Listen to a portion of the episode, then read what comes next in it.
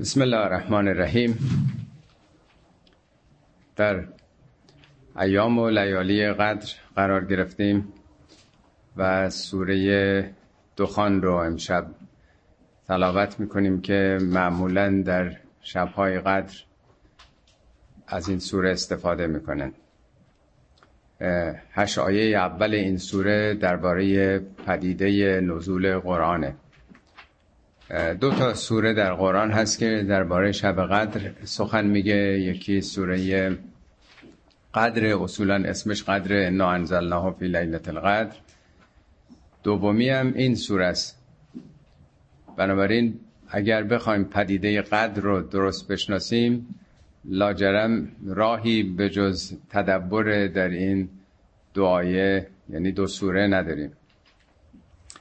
نام این سوره دخان از آیه ده گرفته شده. فرتق بیوم تحت سما به دخان مبین که حالا به اون آیه رسیدیم. توضیح میدم خدمتون خب بسم الله الرحمن الرحیم. حامیم و کتاب المبین.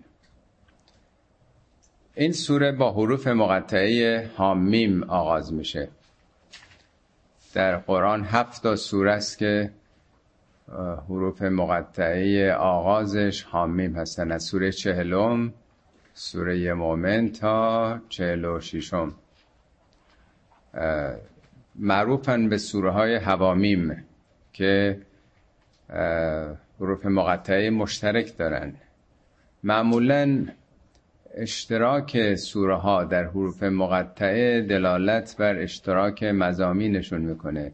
یعنی موضوعاتی که در این سوره هاست با هم همسنخن. مثل سوره هایی که الفلام میم دارن. شش تا سوره در قرآن الفلام میمه. شش تام ظاهرا الفلام راست. یا سوره هایی که ساد دارن. الفلام میم ساد یا ساد و غیره. حروف مقطعه نماد در واقع موضوعاتی است که در اون سوره است. این هفته سوره محورش در واقع تنزیل قرآنه ولی تو هر یک از این هفت سوره از یک زاویه مطلب رو باز می‌کنه و این مجموعه مطلب رو تکمیل می‌کنه. در این سوره عمدتا از زاویه نقش قرآن در هشدار دادن به منحرفانه. هشدار یعنی انذار دادن آگاهی دادن از عواقب و آثار اعمالشون. محور اصلیش همین هست. اگر توضیحات بیشتر راجع به حامیم خواسته باشید کتابی بنده دارم به نام حروف مقطعه در قرآن به تفصیل راجع به تفاوت این حروف اون تو سخن گفته شده. در این هفت سوره فقط دو کلمه است که مشترکه. یعنی دو کلمه در این هفت سوره است که فقط این دوتا اومده. هر دو هم هی جیمی و میم دارن. یکی رحمته یکی حکمته. هیچ چیز دیگه وجود نداره که این دو حرف داشته باشن تو هفت سوره اومده باشه. چون سخن از نزول قرآنه قرآن از کدوم صفت خدا ناشی شده؟ آیا خداوند چون مهربانه قرآن رو نازل کرده؟ آیا چون لطیفه؟ چون عزیزه چون علیمه. در این هفته سوره نشون میده که قرآن از دو سرچشمه نازل شده. یکی سرچشمه رحمت یعنی رحمت خدا ایجاب می‌کرده که بندگانش رو به حال خود رها نسازه. درست مثل این که سوال کنین چرا مادر ایثار می‌کنه فداکاری می‌کنه در شب بیدار میمونه همه کار طفل انجام میده؟ منطق که نداره. مهربانیه در واقع. عشق مادریه. پس اگر فرزندش رو تر خشک می‌کنه فداکاری می‌کنه برای اون و بعدم می‌ذاره به مدرسه که تعلیم بده اون رو پس یک از مهر و محبتش ناشی میشه دو از حکمتش.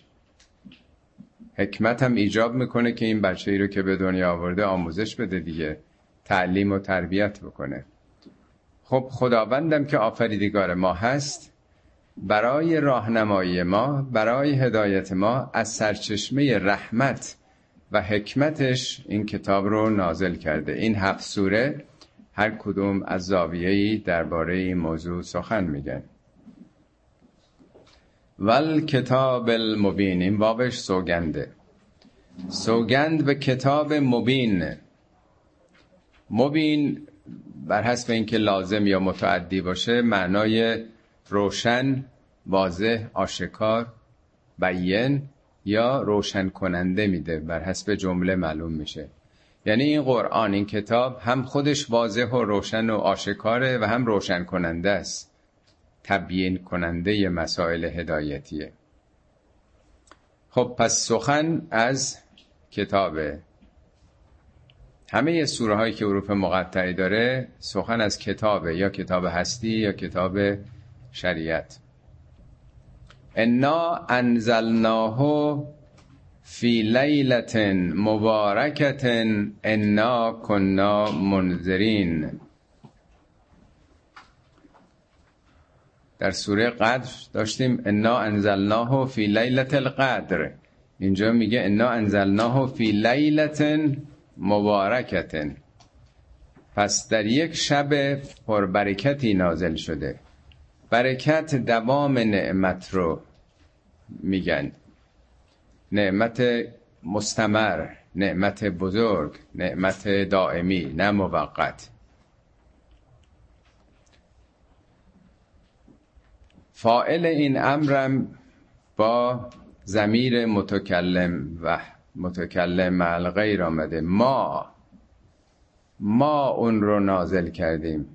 انا انزلنا فی لیلت مبارکت انا کنا منذرین. چهار بار ما گفته شده. بارها هم توضیح دادم که وقتی خداوند زمیر جمع رو به کار می‌بره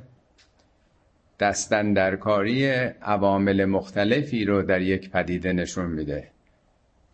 خداوند نازل کرده این کتابو. جبرئیل این واسطه بوده. این وسط نقش ایفا کرده. پیامبر گیرنده بوده.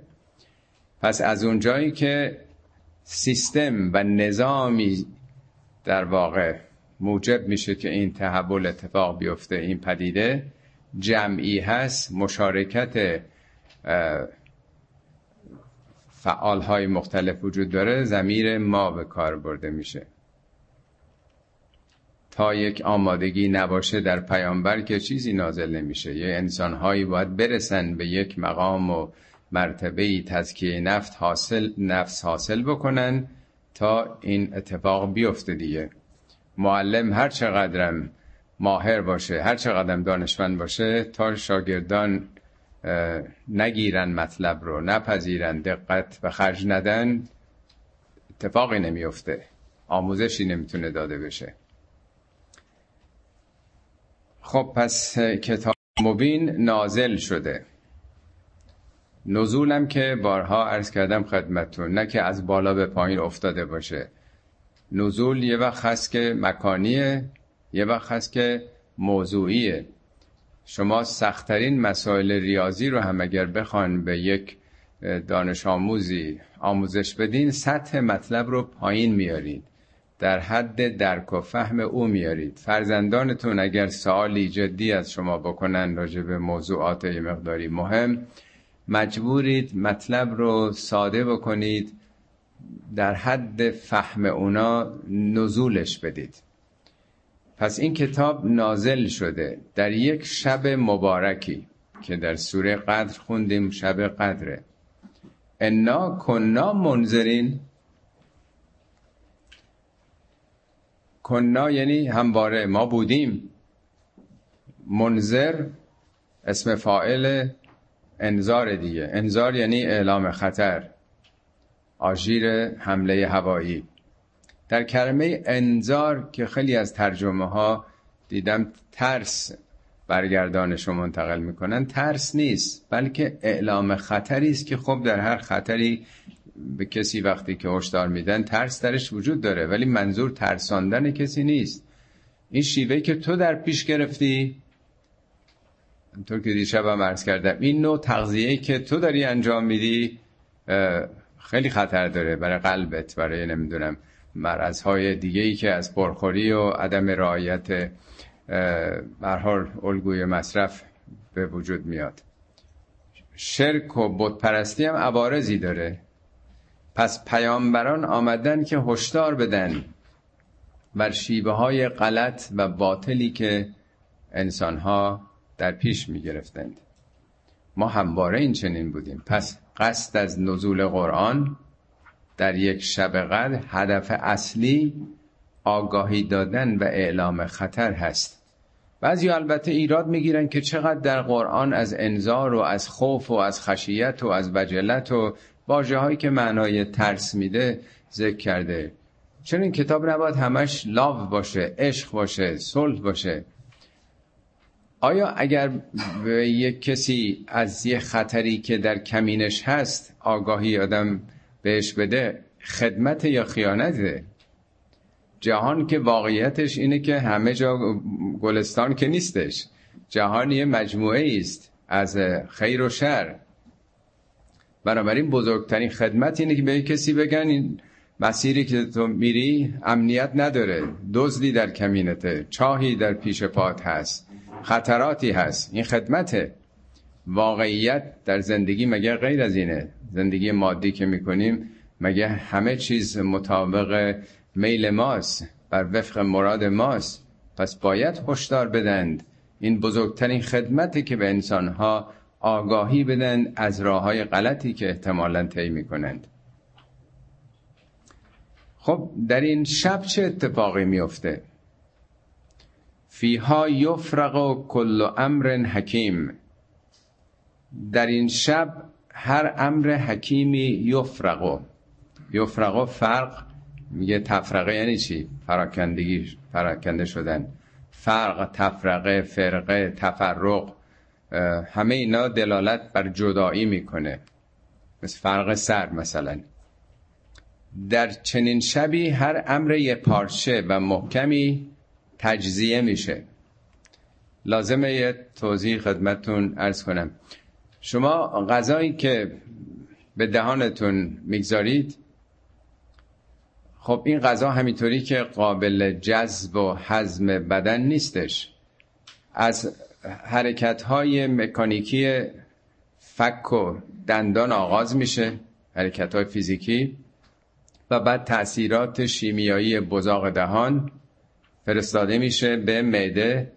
اونجا ترشحات پانکراس رو نمی‌دونم انواع و اقسام حرکت های معدی.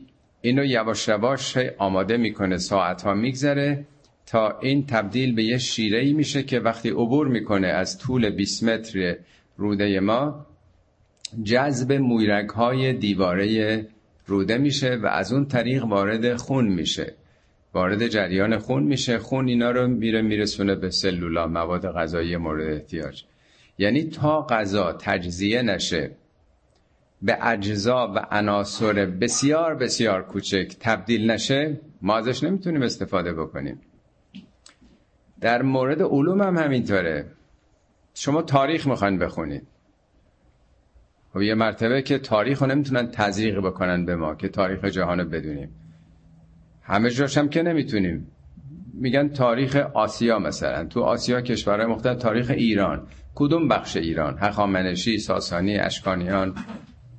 هر کدوم هم انتخاب بکنیم هخامنشی دوران داریوش دوران کوروش داریوش دوم. دوران کی؟ اونم چه سالیش؟ کدوم وقایع؟ می‌بینیم که این باید تجزیه بشه تا ما بفهمیم. جغرافی همینطور هست ریاضیات همینطور هست. همه دروس تدریجیه. چون ما به تدریج رشد می‌کنیم سلولای مغزه بچه به تدریج تحول پیدا می‌کنه ظرفیت پیدا می‌کنه تا می‌فهمه. ناگهان که نمیشه یه آمپول بهش بزنن همه علوم و معارف رو پیدا بکنه. پس بشر چون در یک روند رو به رشدی قرار داره لاجرم آموزشش تدریجی میشه. تدریجا می‌فهمه چه فرد چه جوامع بشری. مسائلی که امروز در دنیای الکترونیک مطرح شده 50 سال 100 سال پیش اصلا نمیفهمیدن. اون مقدمات براشون حاصل نشده بود.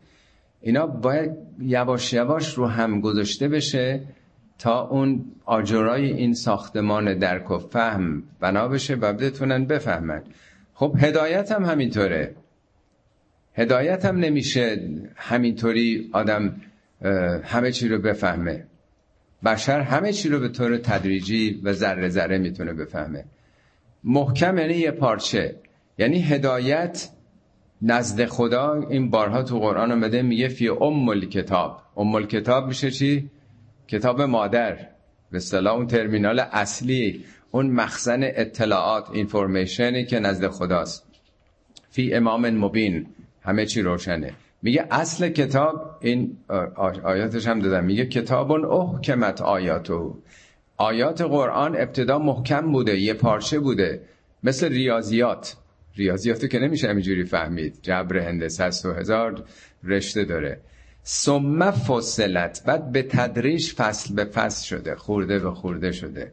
من لدن حکیم خبیر. از جانب اون خداوند حکیم خبیر. پله پله قابل جذب و فهم شما شده. توضیح میده انه فی ام الکتاب لدینا. اصلش در ام الکتابه. در اون مخزن عظیم اطلاعات جهان هستی است که همه نظامات از اونجا در واقع منشأ می‌گیرن. در جای دیگه قرآن هم گفته میگه قرآن فرقناه ما این قرآن رو فرقناه یعنی تفریقش کردیم. کوچولو کوچولوش کردیم. سوره به سوره آیه به آیه کلمه به کلمه. لتقرعه علی الناس علی مکسن. تا بر مردم با مکس با درنگ بخوانی. یه مرتبه که نمی‌شد همه حقایق جهان هستی رو آخرت رو گفت. در طول 23 سال آیه به آیه کلمه به کلمه نازل شده. تا بفهمن مردم. الا مکسن. مکسمون مکسه که ما میگیم تو فارسی. با درنگ به تدریج روز به روز. هفته ای مثلا سه تا چهار تا چهار مورد چهار تا آیه تا تمام شده این 23 سال. حالا اتفاقی که میفته در چنین شبی شب قدره که این فنومن اتفاق میفته. درست مثل اینکه بگیم نزولات جوی بارندگی کی هست؟ عمدتا تو بهار دیگه. چرا بهار؟ انقلابات جوی خیلی بیشتر میشه دیگه. برخورد توده های گرم و سرد و طبیعت به گونه است که بارندگی عمدتا در فصل بهاره. حالا در این ماه هم با اون مقدمات با آمادگی ها با کم خوردن ها با شب بیدار شدن ها با رعایت تقوا و آشنایی با کتاب یواش یواش یه آمادگی های روحی پیدا میشه. ظرفیت ذهنی بشر آماده دریافت یک سلسله از به اصطلاح حقایق که قبلا شناخته نشده بود. پله پله مثل همه علوم همطور که عرض کردم. البته در این مورد بحثه که آیا همه این تحول درشون ایجاد میشه یا همینطور که علوم این همه کشفیات و اختراعات در رشته الکترونیک غیره که همه همزمان نمی‌فهمن. دانشمندانی محققانی کاشفانی می‌فهمن. یواش یواش تحویل جامعه میشه دیگه. در طبیعت هم همینطوره. زمستون توده های ابر به کوه برخورد می‌کنن تبدیل به برف میشه. برف و کوه ها قله ها می‌گیرند. بعد در طول تابستون به تدریج این برف آب میشه به دشت تشنه می‌رسه. در جوامع بشری هم همینطوره. قله ها می‌گیرند در واقع. پیامبران انبیا اولیا اونها هستن که درک و فهمی می‌گیرند ولی مثل ماه که خورشید رو نورش رو منعکس می‌کنه به مردم بهرش رو بقیه بنده بندگان می‌برند. فیها یفرق کل امر حکیم. کدوم امر حکیم؟ منظور از امر حکیم چیه؟ امرن من عندنا. امر مربوط به ما یعنی امور معنوی امور آخرت امور توحیدی نه امور ساختمانسازی و جاده سازی و نمی‌دونم مسائل بشری زندگی عادی بشری. یعنی در این چنین شبی اختراعات علمی و اکتشافات نمی‌دونم راجع به علوم طبیعی و اینا نیست که بگیم یه جرقه حاصل میشه. اون چیزی که هدایت بشر رو باید تضمین بکنه. انا کنا مرسلین. ما کارمون این بوده. ما همیشه فرستنده بودیم. قبلا آیه سه گفت انا کننا منذرین. اینجا میگه انا کننا مرسلین. خب وقتی خدا نازل می‌کنه به کجا نازل می‌کنه؟ میگه ما همواره منظر بودیم. هشدار دهنده بودیم. واسطش کی بوده؟ واسطش رسولان بودن از نوح گرفته تا پیامبران بعدی مقدرت موسی بوده حضرت عیسی بوده همه اینا مرسل بودن. رسولان فرستاده شده. پس آدمیانی هستند که اوج می‌گیرن. به قله های معرفت می‌رسند می‌تونند این آب حیات رو بگیرند و به جامعه به تدریج تحویل بدن. انا کننا مرسلین. اینجا ببینید سه بار باز میگه ما.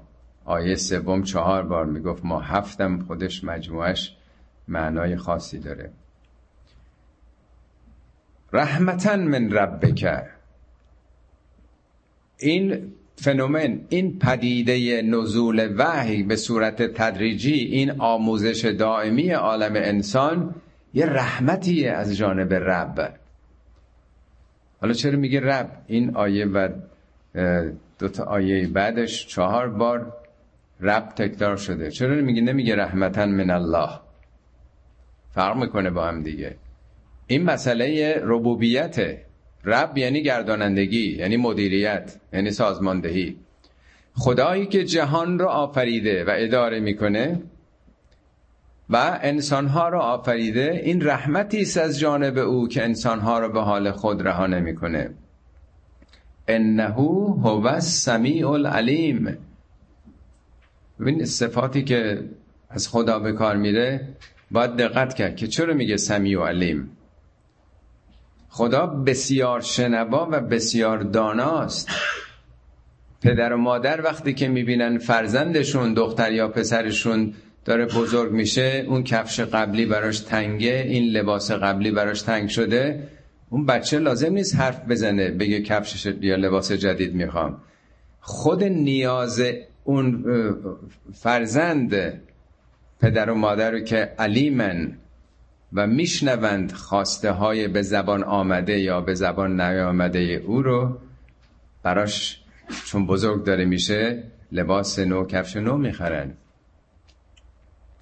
مولوی میگه آن نیاز مریمی بودست و بس که چنان طفلی زبان آغاز کرد. مریم که متهم شده بود به بدکارگی تمام وجودش نیاز بود که چطوری من ثابت کنم که این بچه پدری نداشته. میگه اون نیاز مریمی بودست و بس که چنان طفلی زبان آغاز کرد. یه نیاز دیگه خود نیاز زبانه. با خدا که لازم نیست حتما افاهی ما صحبت بکنیم. میگه گر نگر نگرید تفلک نازک گلو کی روان گردد زپستان شیر او؟ خب بچه فقط گریه می‌کنه. خدا گریه اون رو هم می‌فهمه دیگه. پس در جهان هستی بشریت وقتی که داره میره بالا نیازهاشو خدا می‌دونه. تو مدرسه هم یه کلاس میرن بالا مدیر می‌فهمه حالا کتاب های جدید و معلم های جدید باید بیان. پس به خاطر همین شریعت های متکاملتر همه شریعت ها در زمان خودشون کامل بودن. پاسخگوی انسان های معاصر خودشون بودن. ولی وقتی بشر رشد می‌کنه مثل ریاضیات مثل همه علوم یه پله بالاتر تفصیل یافته تر بهشون تعلیم داده میشه.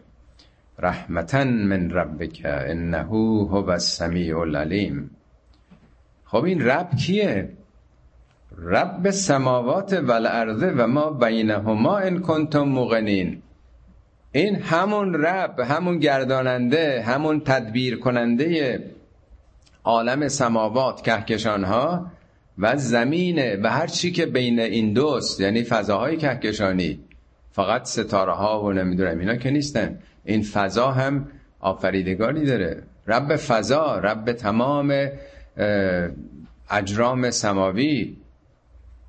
ان کنتم موقنین. اگه یقین داشتید اگه علم و اطلاع یقینی داشتید میفهمیدید که خداوندی که این عالم بیکران رو آفریده و همه یک نظم حیرت آوری دارند چطور ممکنه که عالم انسان به حال خود رها کرده باشه؟ خیلی ها به آفریدگاری خدا باور دارند ولی به دین باور ندارن و به این سوال بسیار مهم نمی‌تونن پاسخ بدن که اگه خدایی رو قبول دارید خدا ما رو آفریده گفته باشه هر کاری هر کدوم می‌خوان بکنید. میگن عقلانیت عقل خود بنیاد. همه دعوا تو دنیا بین عاقلاست اتفاقا. تمام سیاست مداران بزرگ جهان و کی عقل خودش رو کم می‌دونه؟ کی تا حالا به خدا گله کرده شکوه کرده که خدای چرا عقل منو کم قرار دادی؟ از پول از خیلی چیزای دیگه مینالیم. ولی هیچ کدوم از کم عقلی نمینالیم. همه دعوا سر در واقع چیزای دیگه است.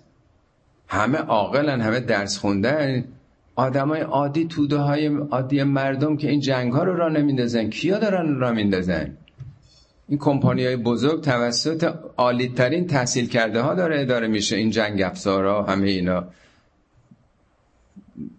این پاسخی براش نیست که خدا رو قبول داریم آفریدگار ما اونه ما کار خودمون رو می‌کنیم. میگه نه خداوند هدایت جز به رحمتشه جز حکمتشه. بدون کتاب دینی بدون هدایت بشر به اتکای فقط درک و فهم خودش نمی‌تونه به جایی برسه. ما تنها عقل که نداریم هوا و هوس هم داریم در معرض وسوسه های شیطانی هم قرار داریم. لا اله الا هو یحیی و یمیت ربکم و رب آبائکم الاولین این همون ربی است که جز او هیچ کسی نیست. لا اله الا هو. هیچ معبودی معشوقی به جز او نیست.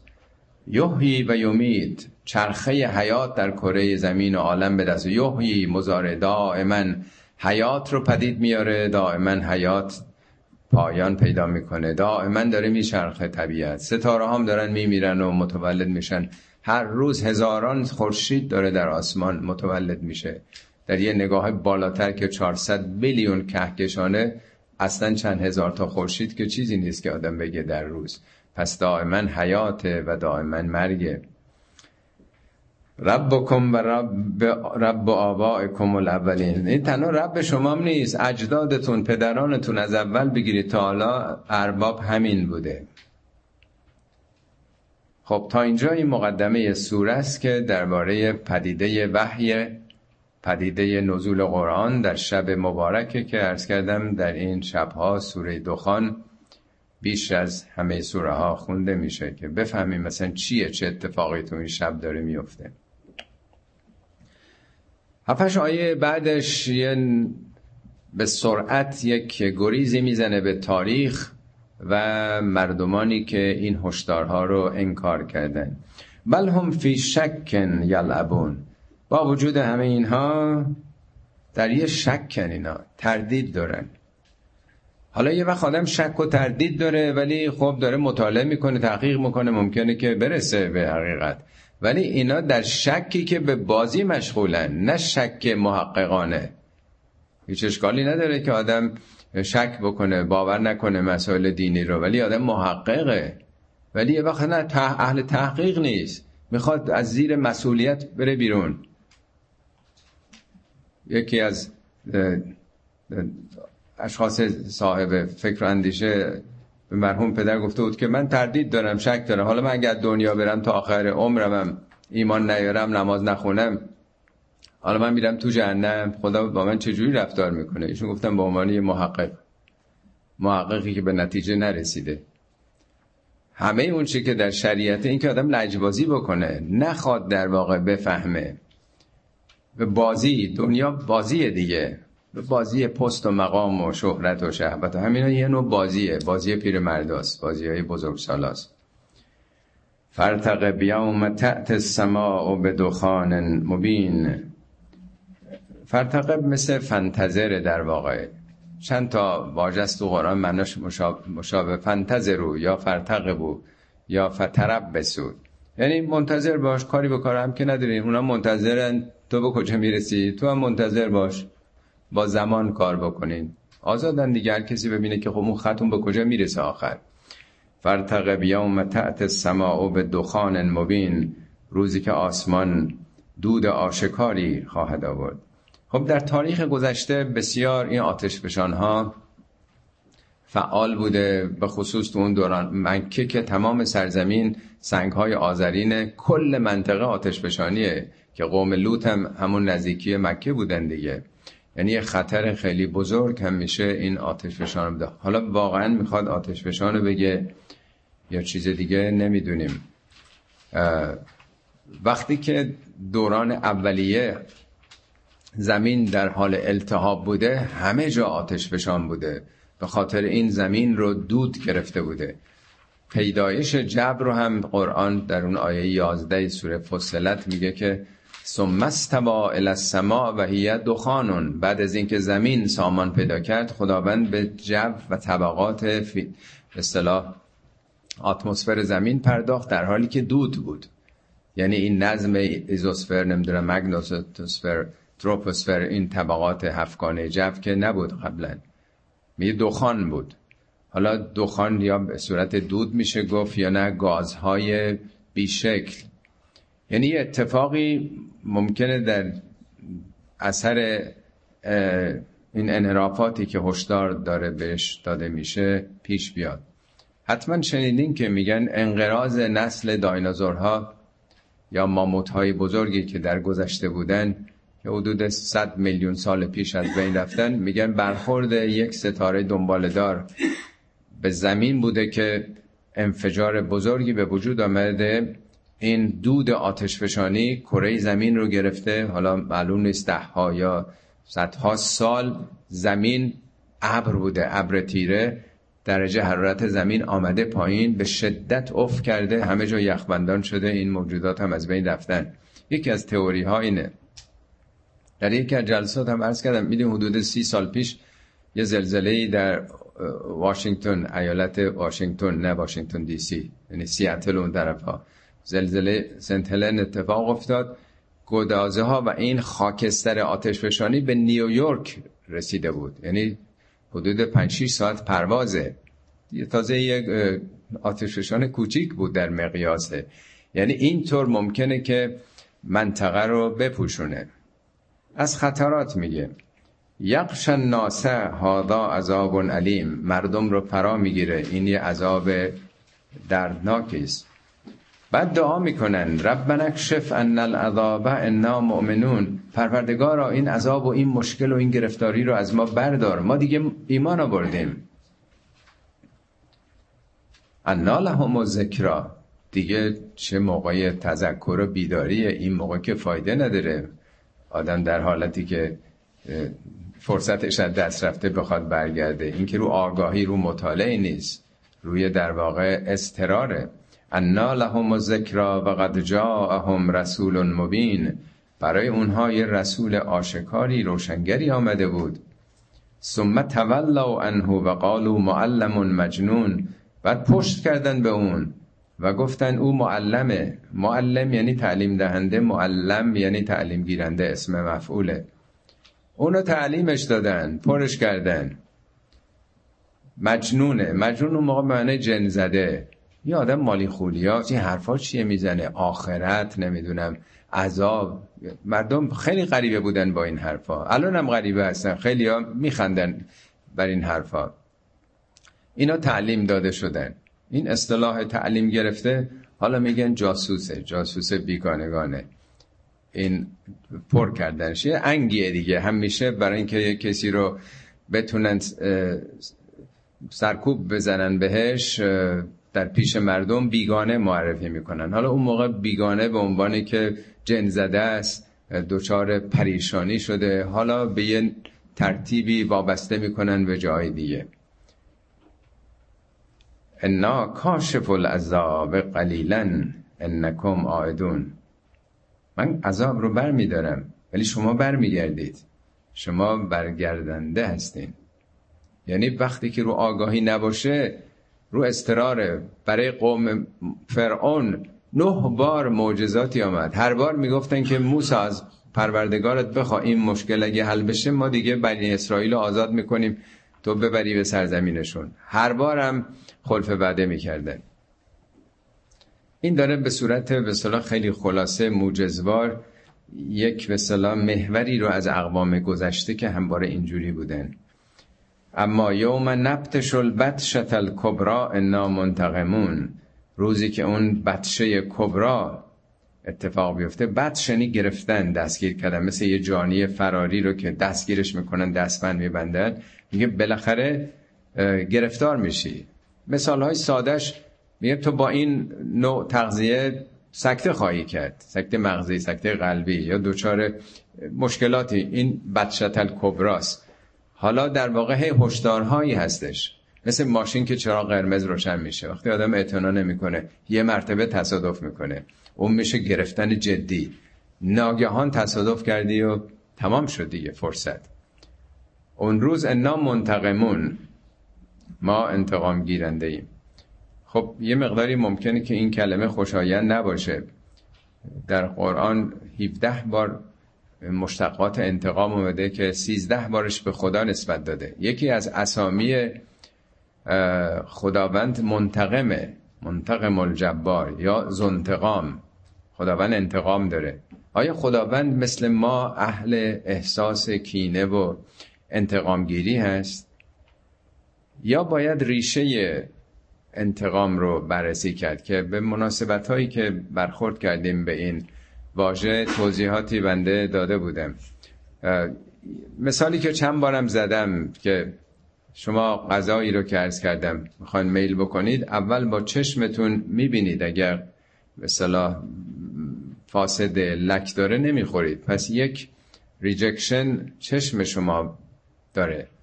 وقتی به دهان می‌ذارید از بوی اون غذا یا میوه می‌فهمید که فاسده. باز ریجکتش می‌کنید. با بوش هم نفهمیدید. در دهانتون گذاشتید. از مزش می‌فهمید که این ترش شده. باز ریجکت می‌کنید. بازم متوجه نشدید. فرو بردید اون رو. بلعیدید معدتون عکس عمل نشون میده می‌خواد برگردونه. یا روده یادم همینطور. پس یک سیستم rejection بدن داره که دفع می‌کنه. کلمه نقمه یعنی برگردوندن دفع کردن. شما هر جای بدنتون بسوزه می‌تونید پوست از جای دیگه بردارید بذارید. ولی پوست دیگری رو نمی‌تونید. چون کدای پوست دیگری با کد بدن شما نمی‌خونه. بخواید پیوند کلیه قلب چیزای دیگه بدید هزار جور دنگ و فنگ داره. فریب باید بدن گلبولای سفید شما رو که به عنوان غریبه نگاه نکنه به این. مدت ها باید فریب بدن. بدن نمیپذیره. چرا گروه خونی کدوم ما باید خونی که گروه خونیش با خود ما هماهنگ تزریق بکنیم؟ بدنمون نمیپذیره. پس یک نوع هماهنگی و سامان یافتگی وجود داره هر چیزی که می‌خواد در درون ما بره. خب اینو بهش میگن چی؟ انتقام. این انتقام خدا از صفات عالی خداست. یعنی سیستم خدا این نیست که هر آتاشخالی وارد سیستم بشه. یعنی یه پالایشگاه داره. همه چی نمیاد. این کم چیزیه؟ آیه قرآن هستش اینو شنیدین. میگه که اونایی که تکبر دارن داخل بهش نمیشن. مگر اینکه شطور از سوراخ سوزن رد بشه. یعنی چی؟ یعنی تناسب نداره. حتی یلج الجمل و فی سم الخیاط. خیاط یعنی خیاطی اون سوزن خیاطی. البته جمل رو به معنی طلاب تناب کلفت کشتی هم گرفتن. اون موقع کشتی ها رو با تناب به ساحل میبستن. یعنی سوراخ سوزن به این ریزی این تناب به این کلفتی که توش رد نمیشه. یعنی اصلا هماهنگ نیست با هم. خداوند ابلیس رو که از فرشتگان مقرب بود به خاطر تکبر منیت که من رو از انرژی آفریدی آدم رو از خاک از اون محیط رانده شد. چطور ممکنه که یک انسان متکبر خود بزرگبین وارد بهشت بشه؟ این ناهماهنگی هست دیگه نیست؟ انتقام حالا خیلی من روش مانور ندم به حال جزء اسماء الحسنای خداست. این سیستم حساب شده است. همه چی تمیز و نظیف و هر کسی سر جای خودشه.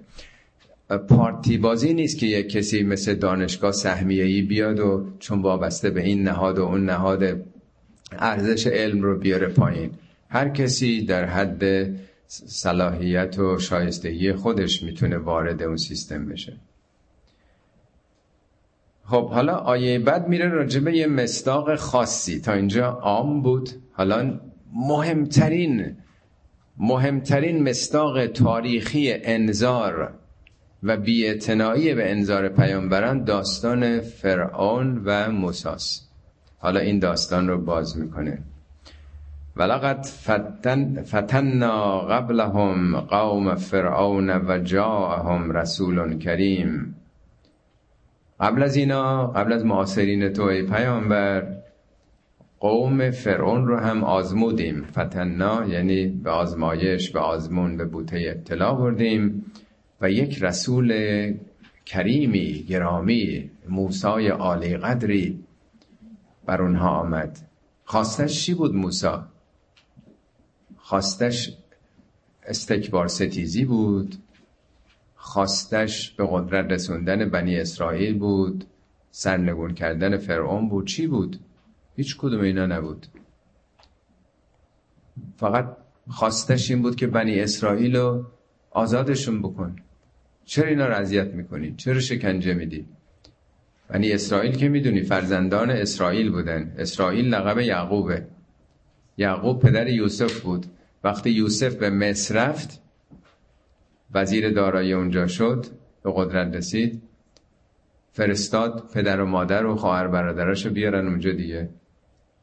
فقط یازد تا برادر داشت. حالا چقدر خواهر داشت نمی‌دونم. اینا زاد و ولد کردن. ولی چون یه اقلیت بودن در میان قبطیان اینا رو به بیگاری کشیدن. اینا رو به بردگی گرفتن. اقلیت بودن دیگه. مثل فرض کنی سیاپوستایی که امریکا و اروپا میدوزیدن به عنوان برده نگه میداشتن. اونم تو دوران متأخر. خب برگردین چند هزار سال پیش خیلی طبیعی بوده که یه اقلیت رو بیگاری بکشن این احرام رو براشون بسازن. اینا فاقد ابتدایی ترین حقوق اولیه انسان بودن. هدف موسی این بود که ان ان ادو الی عباد الله عباد الله رو بسپر به من. خود موسی که مال کنعان بوده. میگه عباد الله اینا که عباد تو نیستن. تو اینا رو به بندگی گرفتی؟ اینا بندگان خدان مال خدان. بندگان خدا رو بده ببرم به سرزمینشون. انی لکم رسول امین من یک رسول امینیم. امانت دارم. من نمی‌خوام با از نیروی اینا علیه حکومت شما استفاده کنم. توطعه بکنم سرنگون بکنم شما رو. بذار اینا رو ببرمشون. امر صد درصد دفاعی. جای دیگه قرآن هم اومده. هیچ جای قرآن اون چیزایی که فکر می‌کردیم که خدا موسی رو فرستاد که بره فرعون رو سرنگون بکنه هرگز چنین چیزی تو قرآن نیومده. خود فرعون خودش سرنگون میشه با زدیتش موسا چنین معمولیتی نداره. معمولیتش کاملا دفاعیه حقوق بشریه انسانیه در واقع. برای نجات انسان هاست. البته همیشه برخورد حق و باطل اتفاق میفته ولی ابتکار عمل دست ظالمانه. اونا در واقع خودشونو با آباتش می‌زنن که ظلم کنن گرفتار اعمالشون میشن. مؤمن هیچ وقت درگیر با اونا نمیشه مگر در دفاع. و الله تعلو علی الله انی آتیکم به سلطان مبین. موسی گفت بر خدا گردن کشی نکنید علو و استکبار نکنید. من دلایل روشنی برای رسالتم آوردم. و انی استو به ربی و ربکم ان ترجمون. اگه بخواین من رو ترجمون اصلا رجم دیگه رجم سنگسار کردنه. معنای لغویش یعنی به شدت کسی رو راندن کتک زدن و شکنجه دادن و بیرون کردن. سنگسارم که می‌کنن خب می‌خوام بکشن دیگه. اینو اعدامه در واقع. اگه قصدتون این که منو بکشید چون فرعونم گفت که بکشیمشین و به خدا پناه می‌برم. و اینی استو به ربی و ربکم اون کسی که رب شماست و رب منه نه به رب خودم تنها. ارباب شمام هست. و این لم تؤمنو لی فاعتزلون. حالا مگه باور نمی‌کنین این حرفای من دست از سرم بردارید؟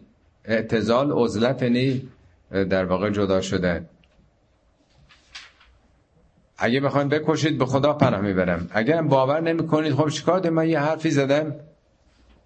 با حرف که نظامی سرنگون نمیشه. حرف دیگه یه سخنه. دست سرم بردارید. فدعا ربه ان هؤلاء قوم مجرمون. دعا کرد موسی که اینها یک مردمی مجرم هستن. این تو این سوره خیلی کوتاه آمده این سوره ها مال سال سه و چهار بعثت ها بعدها باز شده به تفصیل این قصه تبیین شده. ولی چون محور اصلی نزول کتابای هدایته داره عکس العمل امت ها رو به هشدار پیامبران توضیح میده. پیام خدا اینه که فعصر به عبادی لیلا انکم متبعون. بندگان من رو شبانه حرکت بده. اسرا که سوره هم به نام اسرا داریم سوره 17 هم حرکت در شبه. حالا حرکت در شب بعضی جا مثل عربستان روزا داغ آفتاب سوزانه ولی خیلی وقتام نه مسئله گرما نیست بلکه شب فرار می‌کنن. همطور که پیامبر ما هم شبانه از مکه هجرت کرد دیگه فرار کردن در واقع. روز که نمی‌ذارن همه بیدارن جلوشو می‌گیرن. خداوند به موسی میگه شبانه بندگان منو ببر. انکم متبعون. شما تعقیب خواهی شد. اگه روز باشه همون اول نمی‌ذارن کسی از خونش بیاد بیرون. ولی بالاخره صبح که بلند میشن اونا پیاده رفتن. پیاده مثلا سه چهار ساعت چقدر می‌تونن برن؟ حد اکثر مثلا 15 کیلومتر 10 کیلومتر. زن و بچه و به همه وسایل. و خب معلومه اونا با عرابن با اسبن خیلی راحت می‌تونن تعقیبشون بکنن. وترک البحر رهون انهم جند مغرقون. بحر رو یعنی دریای نیل رو به حال خود رها بکن. یعنی داستانش رو عرض کردم در سوره های بعدی به تفصیل گفته. وقتی این باز میشه شما می‌تونه عبور بکنید کاری پرسرت نداشتون شما عبور بکنید اینا خواهند اومد ولی غرق خواهند شد. کم ترکو من جنات و عیون و زروع و مقام کریم و نعمت کانو فیها فاکهین. کذالک و اورثناها قوم آخرین خیلی تلگرافی داره میگه سرنوشت این قوم رو. یه بار این خاطره رو خدمتون گفتم. بعد از انقلاب یه مسجدی بود سر پل تجریش مسجد نعمت. همت بله نمی‌دونم اونجا بودیم. یه مرحوم ملکی بود که روحانی اون مسجد بود و یه لطف و محبتی هم به ما داشت. همون شاید مثلا یه ماه اول انقلاب بود. شب قدر یکی از همین شبها سخنرانی گذاشته بود اونجا تو سر پل تجریش اما سر پل تجریش پر آدم بود. شب بعدم تو کاخ سعدآباد گذاشتن. من همین آیه رو خوندم اونجا ابتدا. کم ترکو من جنات و عیون چه بسیار باغها و چشم سارانی رو گذاشتند رفتند. و زروع و مقام کریم چه بسیار زراعتها و مقامات عالی رتبه کاخها. و نعمت کانو فیها فاکهین و نعمتهایی که درش غرق بودن. فاکهین مثل فکاهی میوه رو هم فاکهه میگن دیگه. چیزی که آدم لذت می‌بره نعمت لذت بخش در واقع. این سرنوشت نوبت ظالمان زمان ما هم خواهد رسید. اینا قانون همیشگیه در واقع. کذالک و اورثناها قوما آخرین این چنین به قوم دیگری میراث دادیم. فما بکت علیهم السماء و الارض و ما کانوا منذرین آسمون و زمین بر اینا گریه نکردند. البته آسمان که گریه نمی‌کنه ولی برای فهم ماست. آدم فکر می‌کنه که وقتی نمی‌دونم شما این فکر رو کردین یا نه. بعضی وقتا آدم فکر کنه که اگه من بمیرم چی میشه؟ هیچ اتفاق نمیفته آب از آب تکون نمی‌خوره همه فردا تو خیابونا دارن میرن و میان و فقط نزدیکان آدم یه دو سه روزی وقتی هم که سر خاک میان بعد میرن رستوران دیگه. اتفاقی نمیفته یه دو سه روزی هم دو سه هفته هم سر خاک آدم بعد دیگه طبیعت زندگیه دیگه. میگه هیچ اتفاقی نیفتاد. فرعون که خدایی می‌کرد حالا آسمان به زمین بیاد. نه نه آسمان نه زمین. هیچ کدوم گریه هم نکردن. و ما کانو منظرین. اینا مهلت هم داده نشدن که حالا بالاخره جناب فرعون لاقلی استثنایی و حالا بگیم حالا ده سال دیگه برو. نه این حرفام نیست.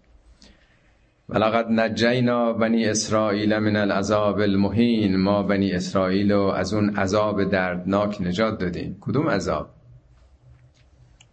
همون شکنجه ها همون بیگاری کشیدن ها همون مستضعف کردن یک ملت و بازداشتن او از آزادی و اینکه به سرزمین خودش برگرده.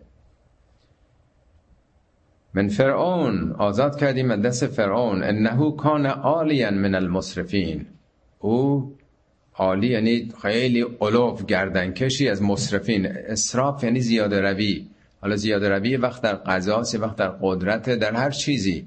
از حد تعادل گذشته بود تاغوت بود. تقیانم یعنی از حد گذشتن دیگه. این اصطلاح درباره دیکتاتورا خیلی به کار رفته. ولی ما معمولا تو فارسی اسراف و به کسی که ولخرجی بکنه میگیم.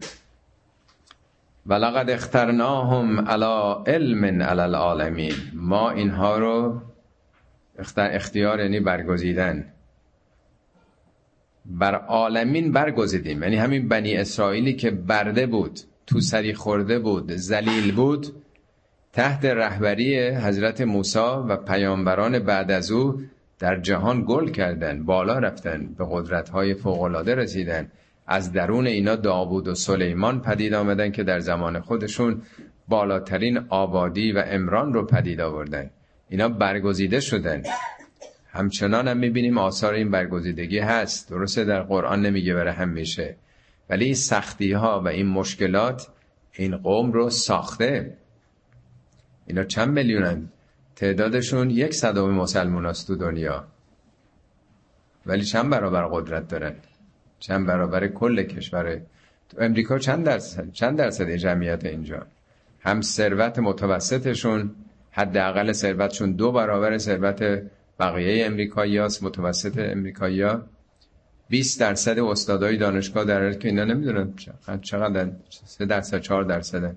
20 درصد استادای دانشگاه ها بیش از فکر کنم 40 درصد لافرمای بزرگ نیویورک در جاهای مختلف. سر نخا در واقع دستشونه دیگه. این در واقع سختی ها و مشکلات در طول تاریخ اینها رو ساخته. حالا کاری نداریم از این قدرتشون چگونه استفاده می‌کنن از این استعداد که عمدتا هم در جهت برتری خود و ظلم و ستمه. ولی به حال یک امتیازی پیدا کردن. و آتیناهم من الآیات ما فیه بلاء مبین. معجزاتی به اینها دادیم. آیاتی رو که درش آزمون خیلی آشکاری بود. صدق الله العلی العظیم. بسم الله الرحمن الرحیم. این جلسه از آیه 34 سوره دخان آغاز می‌کنیم. سوره دخان دو بخش کرده بودیم در جلسه گذشته. قسمت ابتداییش درباره شب قدر بود. انا انزلناه فی لیلت مبارکت و مسئله قدر در طول تاریخ در زمان پیامبران گذشته که این یک زنجیره است یه مکانیزمی است برای هدایت انسان ها و جلوگیری از ظلم و ستم این قرار خدا بوده که رسولانی بفرسه و کتابهایی رو نازل بکنه. بعد از اون مقدمه ای که حدود بله هشت تا آیه بود بعد به عنوان مستاق تاریخی از حکومت فرعون سخن میگه که ما قوم فرعون رو آزمودیم و رسول کریمی برای آنها آمد. برای اینکه اون بندگان رو نجات بده بنی اسرائیل رو به اسارت گرفته بود شکنجه می‌داد به بیگاری کشیده بود. پس مسئولیت اصلی رسولان نجات بخشیدن انسان ها از شر تاغوت ها و جباران روزگاره. و هشدار میده به فرعون که الله تعالو علی الله خیلی احساس بزرگی و علوف در برابر خدا نکن. و من به خدا پناه می‌برم از اینکه بخوای منو بکشی. اگرم موافق این حرفا نیستی خلاصه فتزلون کاری به کار ما نداشته باش. دعا می‌کنه حضرت موسی خداوند که اینها قوم مجرمی هستند. اینها اعتنایی به این سخنان نمی کنند فرمان پروردگارم میاد که شبانه این مردم رو از اون سرزمین خارج بکن. هجرت بده در واقع. فرار شبانه و داستان تعقیب فرعون که چگونه اینها رو با سپاهش تعقیب کرد و این به اجمال در واقع خیلی خلاصه داره تو این سوره میگه و به حال در دریا غرق شدن و همه اون پست و مقام و امکانات رو فرعون پشت سر خودش گذاشت. کم ترکو من جنات و آیون و زروع و مقام کریم. همه اون سرزمین و زراعت ها و کاخ ها و تشکیلات رو گذاشت.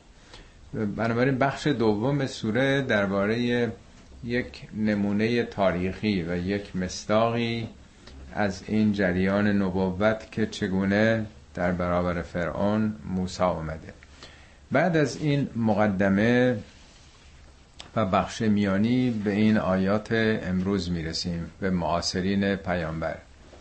همینطور که ارز کردم معمولا سوره های بلند قرآن یا سوره های متوسط معمولا از پنج بخش تشکیل میشه. یه بخش گذشته است تاریخ گذشته. یه بخش راجع به زمان حال یعنی معاصرین پیامبره. یه بخشی راجع به آینده است بهشت و جهنم و آخرت.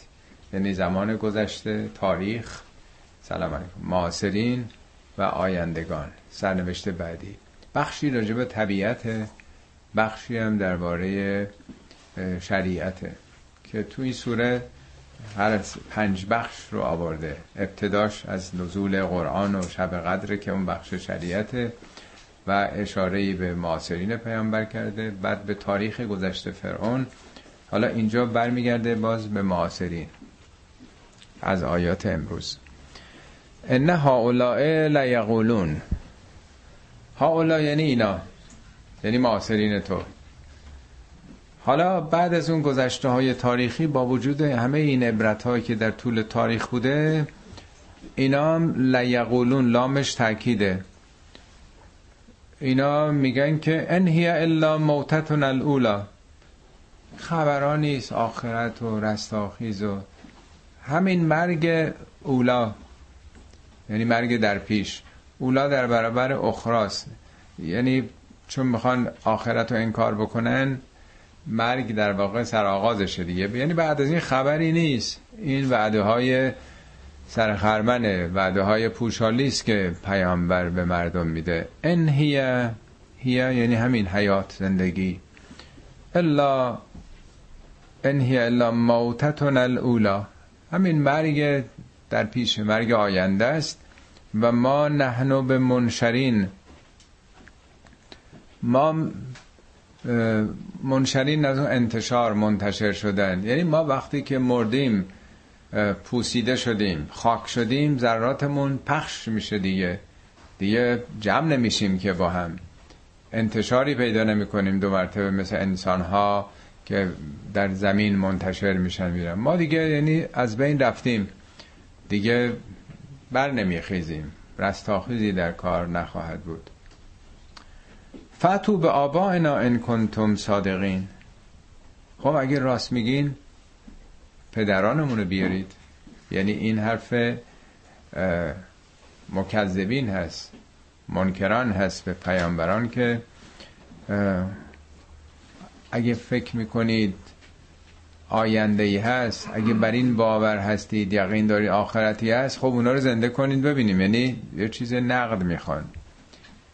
یعنی این دید انسان که تا یه چیزی رو لمس نکنه نبینه باور نمی‌کنه. خب بهار و تابستان و پاییز و زمستان هم اتفاق میفته. مثل اینکه یه کسی بخواد انکار بکنه بهار رو در فصل پاییز یا زمستان بگه اگه راست میگی بار بیار. ولی طبیعتی قانونی داره دیگه. باید چند ماهی بگذره هوا عوض بشه شرایط دگرگون بشه تا درخت یا تخم و نمی‌دونم قلمه ای که زدن دو مرتبه این بازسازی بشه. یعنی چیزی که نیامده به چشم خود ندیدیم رو باور نمی‌کنه. اگه راست میگی بیار. حالا پدرانمون که مردن. بارها در قرآن از این شتاب زدگی از این خصلت انسان که میگه خلق, الانسان من عجل یا خلقتم من عجل شما از شتاب آفریده شدی. 20 بار در قرآن بر این نکته که عجله دارن اینا. میگه اگه راست میگی عذاب خب بیار دیگه عذاب. اگه میگه آخرت خب بیار آخرتو تمام بعده هایی که قرآن داده 20 بار در قرآن این جملات استعجال یعنی طلب شتاب کردن عجله کردن هست. یعنی با زمان مثل اینکه نمی‌خوان کار بکنن. حالا باید ببینن تا بپذیرن. اینجا میگه اگه راست میگی خب بیار اونا رو بیار تا ببینیم تا باور کنیم. اهم خیر ام قوم تبع والذین من قبلهم اهلکناهم انهم کانوا مجرمین. حالا اینجا یه اشاره تاریخی می‌کنه دیگه. آیا اینا بهترن؟ منظور از بهتر یعنی نیرومندتر شایسته تر برای موندن هستن؟ ام قوم تبعن قوم تبع خیلی روشن نیست برای ما چه قومیه. در قرآن دو بار به این قوم اشاره کرده. اگه به ریشه لغویش بخوایم برگردیم از همون تبعیت میاد. بعضیا گفتن اینا در سرزمین یمن بودن. یمن گذشته. خب کنار دریاست اون طرف هم. شرایط جغرافیایی خیلی عوض میشه. شاید مثل کنارهای مدیترانه و جای خیلی آبادی بوده در یمن گذشته. اونجا خب سلاطین بزرگی بودن. تو مثل این که پادشاهان پشت سر هم زیاد داشته. یعنی سلسله کسانی که حکومت می‌کردن از تبعیت اگه بگیریم. یا نه مورد تبعیت انسانهای بیشماری بودن. حال نمی‌دونیم که چه قومی بودن. در اون منطقه ظاهرا میگن زیست می‌کردن. قاعدتا نماد قدرت و اقتدار و تداوم حکومتشون بوده که اسمشون از اونجا گرفته شده. والذین من قبلهم و کسانی که قبل از اونا بودند. اهلکناهم انهم کانو مجرمین. اینا همه هلاک شدن. هلاک یعنی منقرض شدن تمدنهایی بوده ظلم کردن ستم کردن. برای اینکه مجرم بودن. جرمه بارها توضیح دادم معناش قطع کردنه. قطع ارتباط با خدا با مردم با قوانین نظامات. وقتی انسان ارتباطش قطع بشه با سیستم خب نمی‌تونه دوام بیاره دیگه. مثالم هم میشه زدم خدمتون یه گلدون گل هم باید ریشش در آب باشه از خاک مواد عالی جذب بکنه نور آفتاب بگیره اکسیژن بگیره. با یه ارتباطایی گیاه می‌تونه رشد بکنه زنده باشه. هر کدوم اینا رو قطع بکنه پیوندش بریده میشه دیگه. مجرم در واقع کسی است که معنای لغویش عرض می‌کنم. با سیستم قطع رابطه کرده. چون قطع رابطه کرده خشک میشه. میشه اهلکنا هم مثل یه گلدون گلی که علاق شد دیگه. طبیعی نیستین پس اقوامی که خودشون رو منطبق نکردند با این نظاماتی که در جهان خداوند حاکم کرده در زبالدان تاریخ به اصطلاح میفتن منقرض میشن. خب حالا اینا هم که میگن هیچ خبری نیست همین دنیایی که هست. چند سباهی زنده ایم و بعدم پوسیده میشی میریم. یا نمی‌خوان مسئولیت رو بپذیرن. نمی‌خوان رفتارشون عوض بکنن. تمام میشه. کی به کیه؟ ظلم می‌کنن ستم می‌کنن. یه اشاره تاریخی است که به گذشته نگاه بکنن.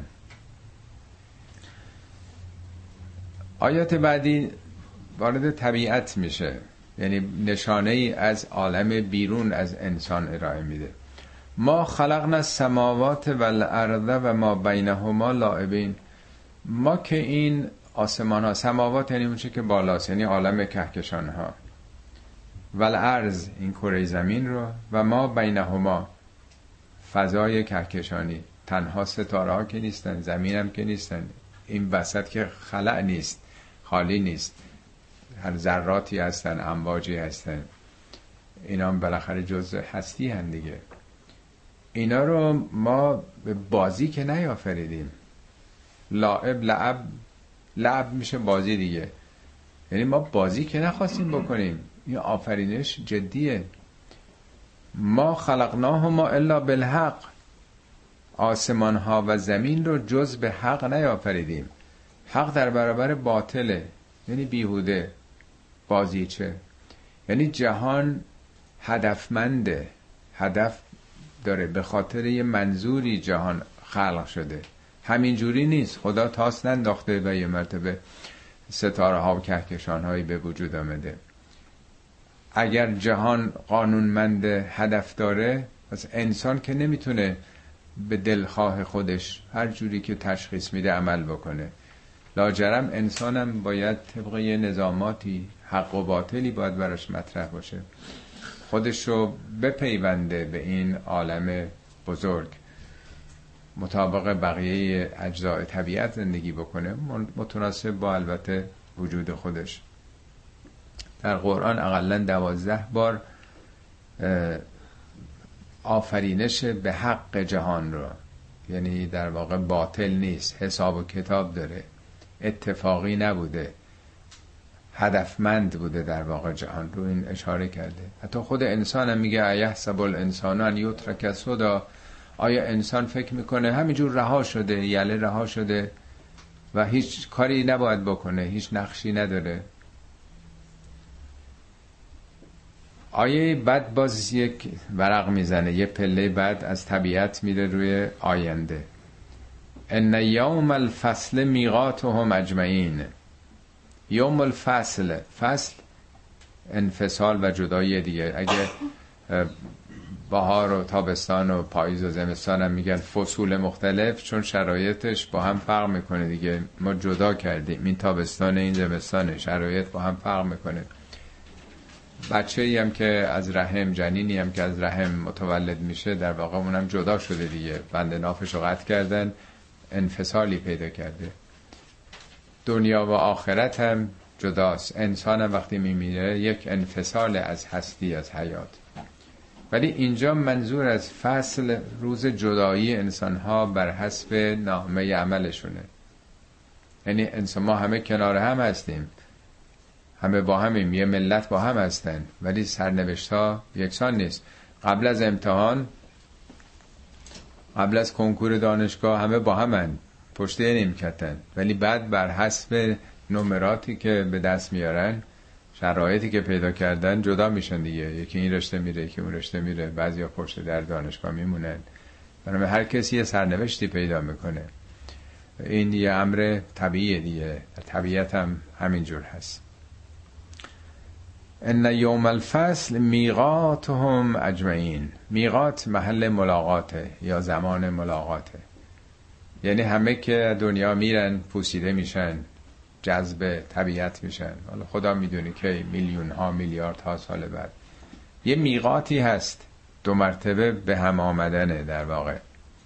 مثل بیگ بنگ هم از یه نقطه آغاز شده ولی تئوریا همه بر این توافق بر این موضوع توافق دارن که برمیگرده جهان. یعنی در واقع باز شدن و بستنه قرآن هم همینه میگه. میگه یوم نطف سما که تایی سجل کتب. روزی که آسمان رو جمع می‌کنیم مثل این توماری که باز می‌کنن اون لوله رو این دوباره برمیگرده. از نظر ما چون از عمر ما خیلی طولانی تره قابل قبول نیست انکار می‌کنیم. ولی طبیعت اصلا اعدادش اصلا قابل تصور ما نیست. فقط عمر کره زمین چهار میلیارد و نمی‌دونم 600 میلیون ساله. نوع انسان انسان اولیه تا حالا یه میلیون سال هم نمیشه. انسانی که انسانهای خیلی خیلی قبل که هنوز در واقع اون اراده و اختیارم نداشتن. انسان تاریخدار که ده هزار هم نمیشه. اصلا هیچه. اصلا به زبان نمیاد. اصلا ده هزار سال که یه چشم هم زدنه. در عمر کره زمین. تازه کره زمین خودش در این منظومه شمسی ماده یا در کهکشان ها چیزی به حساب نمیاد. بنابراین یه میقات میقات همه است. جهان آخرش بنبست نیست. ریوم الفصل میقاتهم اجمعین. یوم لا یغنی مولا ان مولا شیئا ولا هم ینصرون. روزی که مولا در واقع دوست ترجمه می‌کنن ولی دوستی سرپرستی آوره. مولا کسی است که ولایت می‌کنه سرپرست آدمه. مثل والدین که نسبت به فرزندان یک نقش سرپرستی دارن. مولای هر کسی در واقع بزرگشه. اونجا دیگه کسی نیست که به داد آدم برسه. یوم لا یغنی مولا ان مولا. هیچ کسی هیچ کسی مولای دیگری نیست. نمی‌تونه ولایت بکنه. ولا هم ینصرون. هیچ کسی نصرتی نمییابه. یعنی مثل بگیم روز امتحان دیگه کسی نیست که آدم خبرش کنه بیاد به من کمک بکن هر کسی در واقع عمل خودش رو داره بروز میده. هر کسی داره به نتایج تلاش خودش می‌رسه. در جای دیگه قرآن هست که لا تزر و بازرتون وزر اخرى هیچ کسی بار دیگه ای رو نمی‌تونه بکشه. کل نفس طائره فی عنقه. سرنوشت هر کسی به گردن خودشه. به گردن خودشه. عملشه که تعیین می‌کنه آیندهشو. الا من رحم الله انه هو العزیز الرحیم.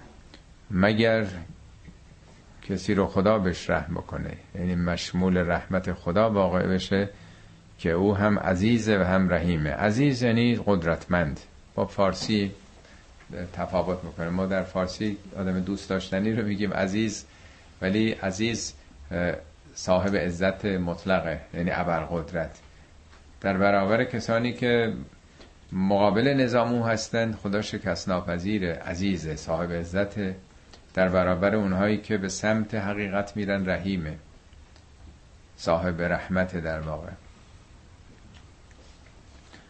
خب تا اینجا یه اشاره به آینده بود. از آیه بعد به زبان تمثیلی خاص راجع به سرنوشت دو گروه رو چون یوم الفصل دیگه آدم جدا میشن سورت میشن بر حسب اعمالشون.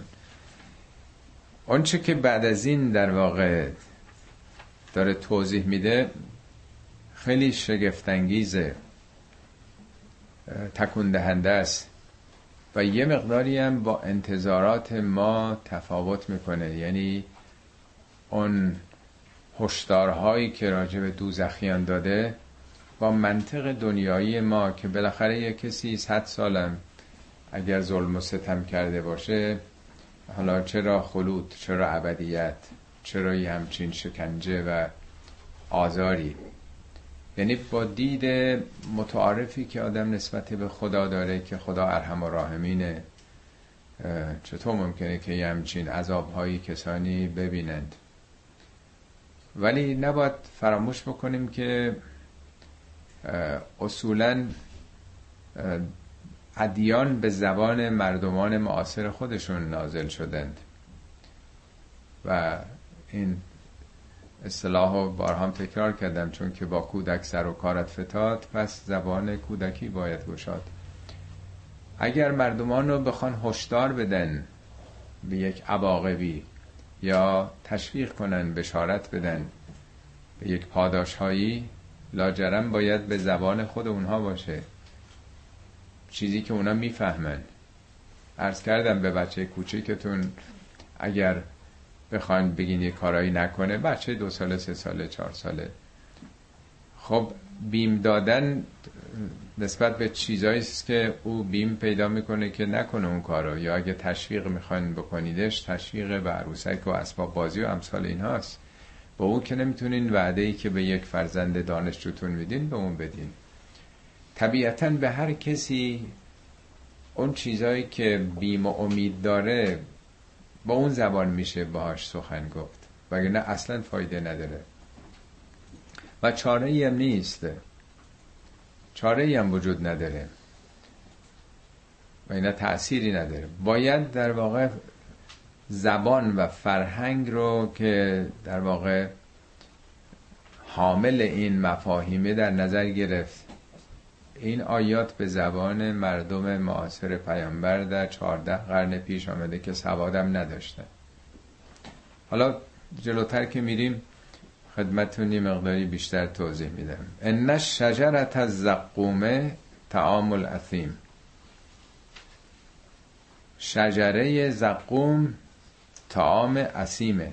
اسیم اسم که ارز کردم اسیم مقابل ابراره بر. ابرار نیکانن. اونا که دید وسیع دارن بلند نظرن بلند نگرن خیرشون به همه می‌رسه. اسم با سه نقطه تنگ نظری خودبینی خودخواهی دنیایی بسته که فقط خودشو می‌بینه. شجره زقوم چیه؟ این در, در قرآن سه چهار بار اومده سه بار.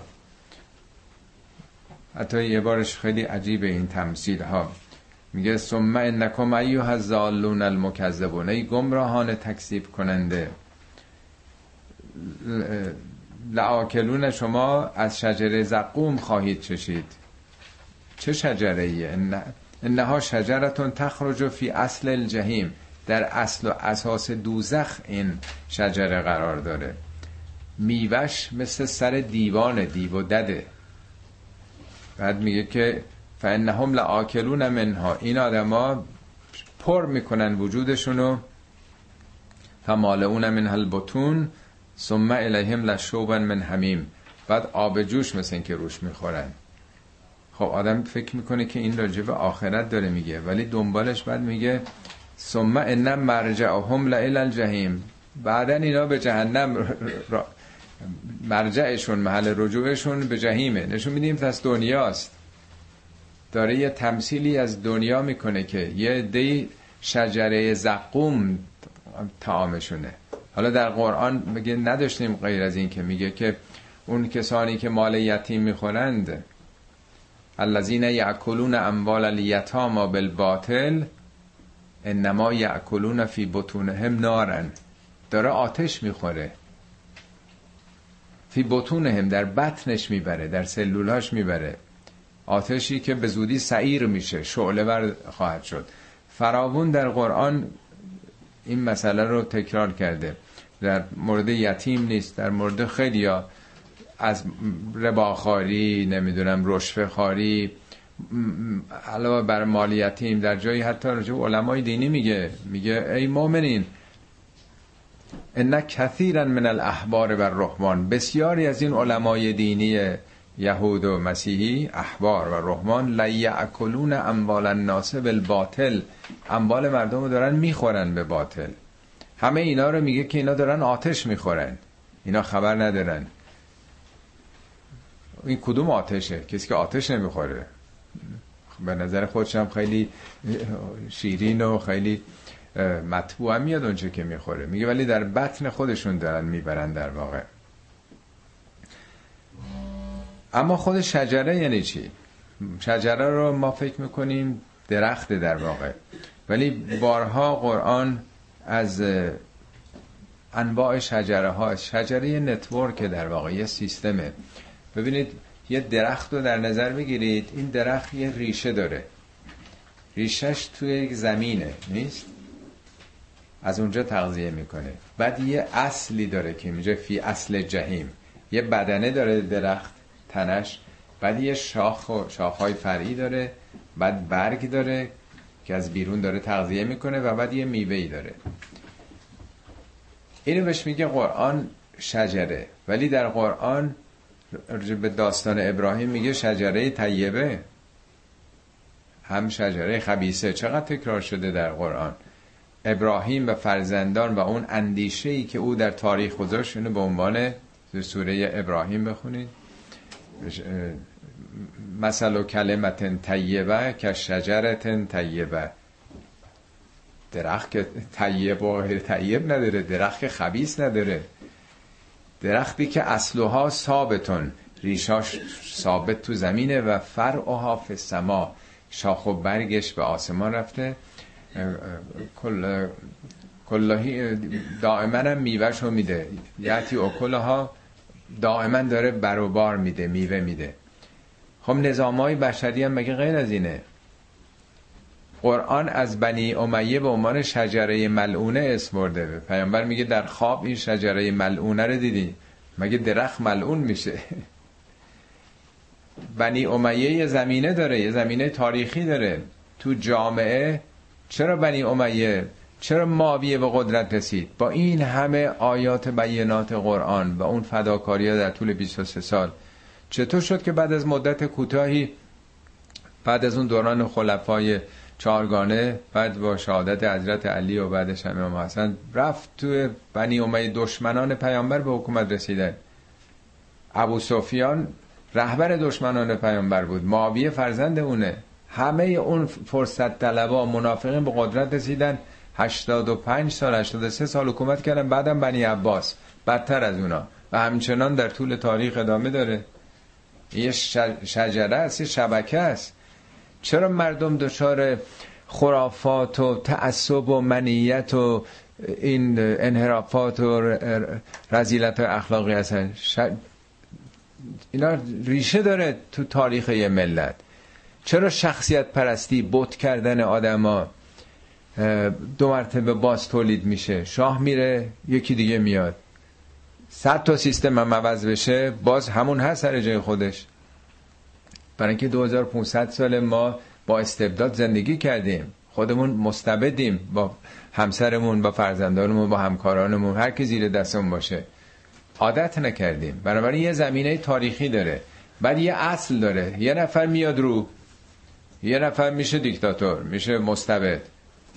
حکومت می‌کنه. یه شاخ و برگی داره. سیستم های امنیتی یا نمی‌دونم نظامی و مالی و شاخ و برگی است.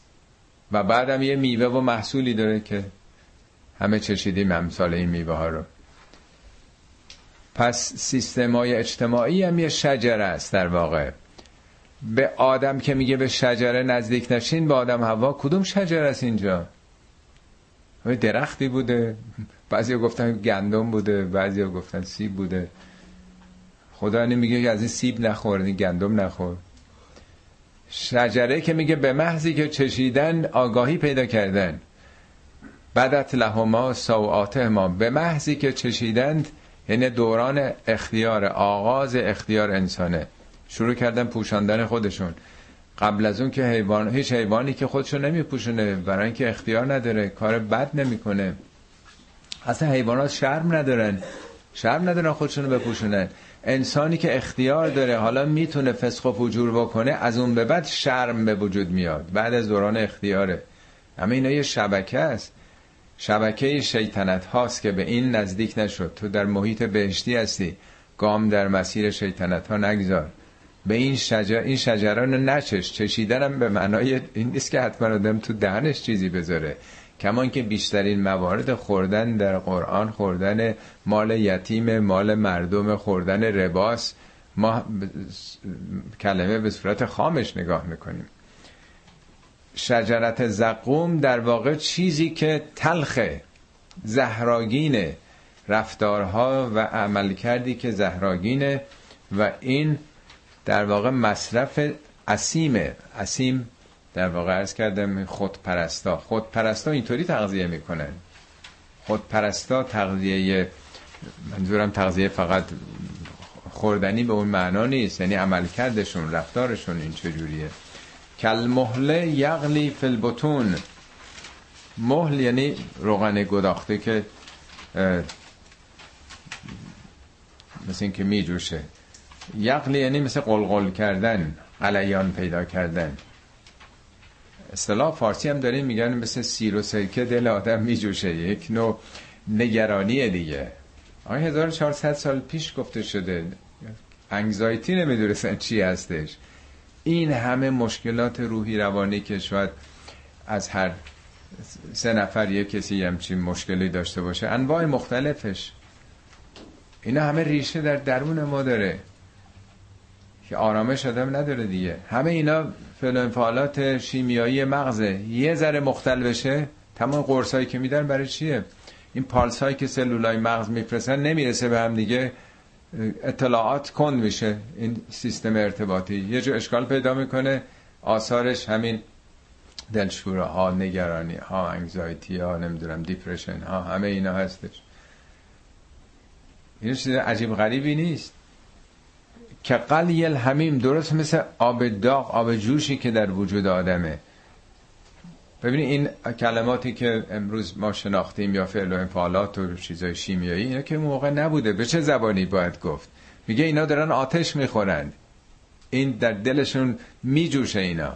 مال یتیم رو می‌خوری ظلم می‌کنی آتش به پا می‌کنی. خضوه فعتلوه الى سواء الجحیم. بگیریدش. بیافکنینش در وسط جهیم. کی رو؟ حالا بخونیم بقیهش رو. ثم صبو فوق رأسهی من عذاب الحمیم صبح مثل باران رگبار باران رم با همین کلمه توصیف می‌کنن.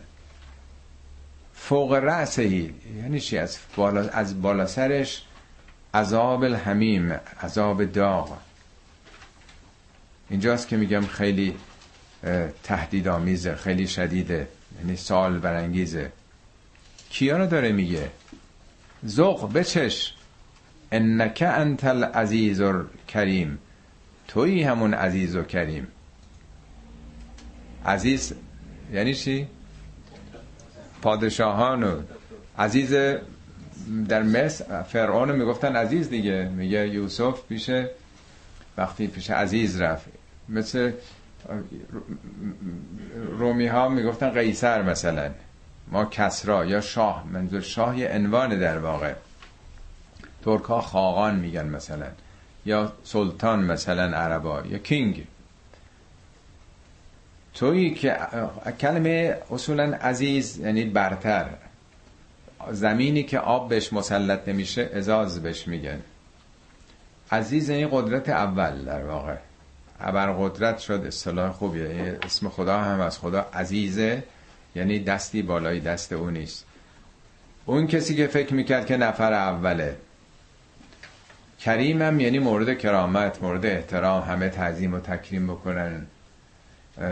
این اصطلاحاتی که میگن ولایت مطلقه بر همه جان و مال و ناموس مردم. یا آریا مهر خورشید مهر مهر آریایی نژاد آریایی. این همه دیگه پیرو به منویات یعنی تو هر هر, هر کشوری و هر ملتی دیگه. یه کسانی میرن بالا مثل چین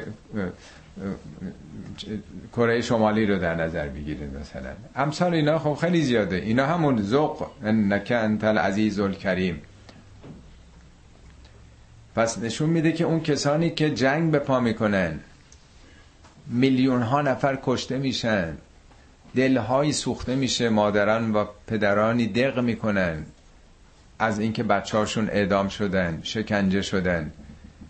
در واقع خطاب به اونهاست که میگه تو همینجوری راحت داری آتش به پا می‌کنی. میسوزونی دلهای مردم ملتهایی حالا بچش نتیجه عملته. ذوق انک انت العزیز الکریم ان هذا ما کنتم بهی تمترون. این همون چیزی که باهاش دائما مجادله می‌کردی انکار می‌کردی. که خبری نیست. همطور که ارز کردم همه اینا در واقع به زبان قابل فهم معاصرین چارده قرن پیش در نظام قبیلگیست غیر از این نمی‌تونه بفهمه. اون کسی که داره ظلم می‌کنه آدم می‌کشه. این که میگه من فوق رأسهی یعنی از بالا سر تاجت از بالا سر امامت از بالا سر چیزی که به اتکای او داری آتش میسوزونی ظلم و ستم می‌کنی. انواع اقسام داریم دیگه. یک اصطلاح کامپیوتری میگن این مطلب رو دانلود بکن نیست؟ خب لود یعنی بار دیگه. هزار سال پیش اگه می‌گفتیم بار بار رو قاطر می‌برد دیگه. بعدا بار رو کامیون در یه دوره که ماشین اختراع شد. بعد کشتی ها بار حالا هواپیما بار می‌برن. به صورت مجازی هم میگه واقعا انقدر بارم بار کاریم زیاد بود که یا قرآن میگه پیامبر نمیگه. علم نش علم نشره نکل صدرک و وزن و انک وزرک. اون بار رو از پشتت ور نداشتیم. الذی انقذ زهرک که داشت پشتتو میشکست. کدوم بار؟ باری به دوش پیامبر نبود. یا میگه این رسولی که آمده خطاب بنی اسرائیل بار رو از پشتتون ور میداره. قول و زنجیری که به دست و پاتون بسته شده بر میداره. کدوم قول و زنجیر؟ یعنی همون چیزایی که اسیرتون کرده. اینا دیگه به صورت مجازیه. دانلود کردنم باره ولی این دیگه بار اینفورمیشنه زبان دیگه ای نیست کامپیوتر وقتی میاد. تمام اصطلاحاتی که درباره مسائل نجومی داره به کار میره همش کلمات روزمره مردم. بلک هول و نمی‌دونم. قول سرخ و قول سفید و اینا همش کلمات معمولیه دیگه. چه در مسائل جب شناسی و نمی‌دونم ستاره شناسیه چه در مسائل دیگه. مگر واجه های اختراع بشه. فرهنگ هر قومی برای امور روزمرهش ابداع شده. چیزی بیشتر از اون نداره. بنابراین این کلمات هم در قالب درک و فهم معاصرین خودشه. اما طرف مقابل ان المتقین فی مقام امین. اما متقین مقام یعنی جایی که آدم اقامت می‌کنه. یعنی که تو دوزخ نیستن. امین هم از همون امنیته. اونا در یک اقامتگاه در یک موقعیت و مقام دارای امنیت هستند. فی جنات و عیون. در باغهایی و چشم سارهانی چشم سارانی این شاید چل بار در قرآن آمده که بهشت و به عنوان باغ و که آب از زیرش جاریه. ولی اینم به زبان و ذهنیت مردم اون معاصر عربا در یه سرزمین تفتیده و خشک. خشک استوایی زندگی می‌کردن. آب جاری اونجا نبود. در مکه و مدینه. اصلا باقی به اون معنا مگر طائف و اینها. برای اونا ایدئال این بود که باغ باشه و زیرش نهری جاری باشه. توضیحات زیادی قرآن داده که اصلا میگه در بهشتم و زیر زیرشون جاریه. یعنی منظور همون سبز و خرمی و نماد حیات در زندگی آینده است. نه الزامن باغ که اینا که تو دنیا هست لاقل برای مردم مغرب زمین یا کسانی که در نواحی سبز و خورم زندگی می‌کنن که اینا جاذبه نداره بگن خونت باغ نمی‌دونم آب از زیرش جاریه. و خصوص کسانی که وسط جنگلن و خونه هاشون هم اوشن ویوست دیگه اصلا جاذبه ای نداره. یلبسون من سندسن و استبرقن متقابلین. حالا قبلا محل زندگی و به صلاح زیست اینجا ظاهرش. ظاهر لغت یلبسونه لباس میاد دیگه. اینا چی چی میپوشن؟ سندس میگن ابریشم ظریف دیبای ظریف. استبرق در واقع زخیمتر که برقم می‌زنه مثلا روشنه. متقابلین هم یعنی مقابل هم نشستن. این چهار بار در قرآن اومده هر چهار تام یعنی چون تو دنیا اینا پشت به هم نبودن با هم نزا نداشتن حالا مقابل همن. دو نفر که دوست باشن مقابل هم نشستن. رخ به رخ هم دیگه نیست. face to face با هم صحبت می‌کنن و هم پشت نکردن. اینا یه معانی در واقع مجازی داره. اینا مقابل همن روبروی همن. با هم دیگه دارن زندگی می‌کنن. آیا منظور حتما پوشش لباس؟ تقریبا همه مفسرین همین رو ترجمه می‌کنن. چون غیر از این نمیشه. چی میشه گفت؟ یه مطالبی است که اصلا نمیشه کلامی نیست بیانی براش نیست. ولی خود این لباس رو بذاریم من براتون معانی لباس که در قرآنه. میگه لا تلبس الحق قبل باطل حق رو با لباس باطل نپوشونین. باطل لباسه. از این معنی پوششه. میگه ایمانتون رو با ظلم نپوشونین. ظلم میپوشونه ایمانو دیگه. یا میگه که دین رو با خرافات نپوشونید. پس خرافات هم یه پوششه. میگه که زن و مرد میگه لباس هم دیگن. هن لباسون نکن و انتم لباسون لهن. شما مردا لباس زنان زنام لباس مردن لباس یعنی چی اینجا؟ لباس آدم از سرما و گرما و خیلی چیزا حفظ می‌کنه. یعنی شما پوشش همدیگه اید محافظ همدیگه هستین. همه چیز همدیگه این در واقع. پس لباس به معنای زن و شوهرم اومده. یا میگه تقوا. و لباس و تقوا خیرون. میگه بهترین لباس تقواست. تقوا سلف کنترل یعنی جلوی زبان آدم می‌گیره که هرچی نگه. جلوی رفتار آدم میگه آدم خودشو مهار می‌کنه کنترل می‌کنه. پس یه سیستم حفاظتی است دیگه. پس تقوا میگه بهترین لباس تقواست.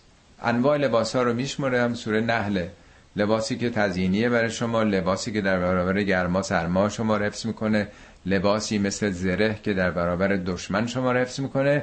و از همه اینها بهتر لباس و تقوا خیرون.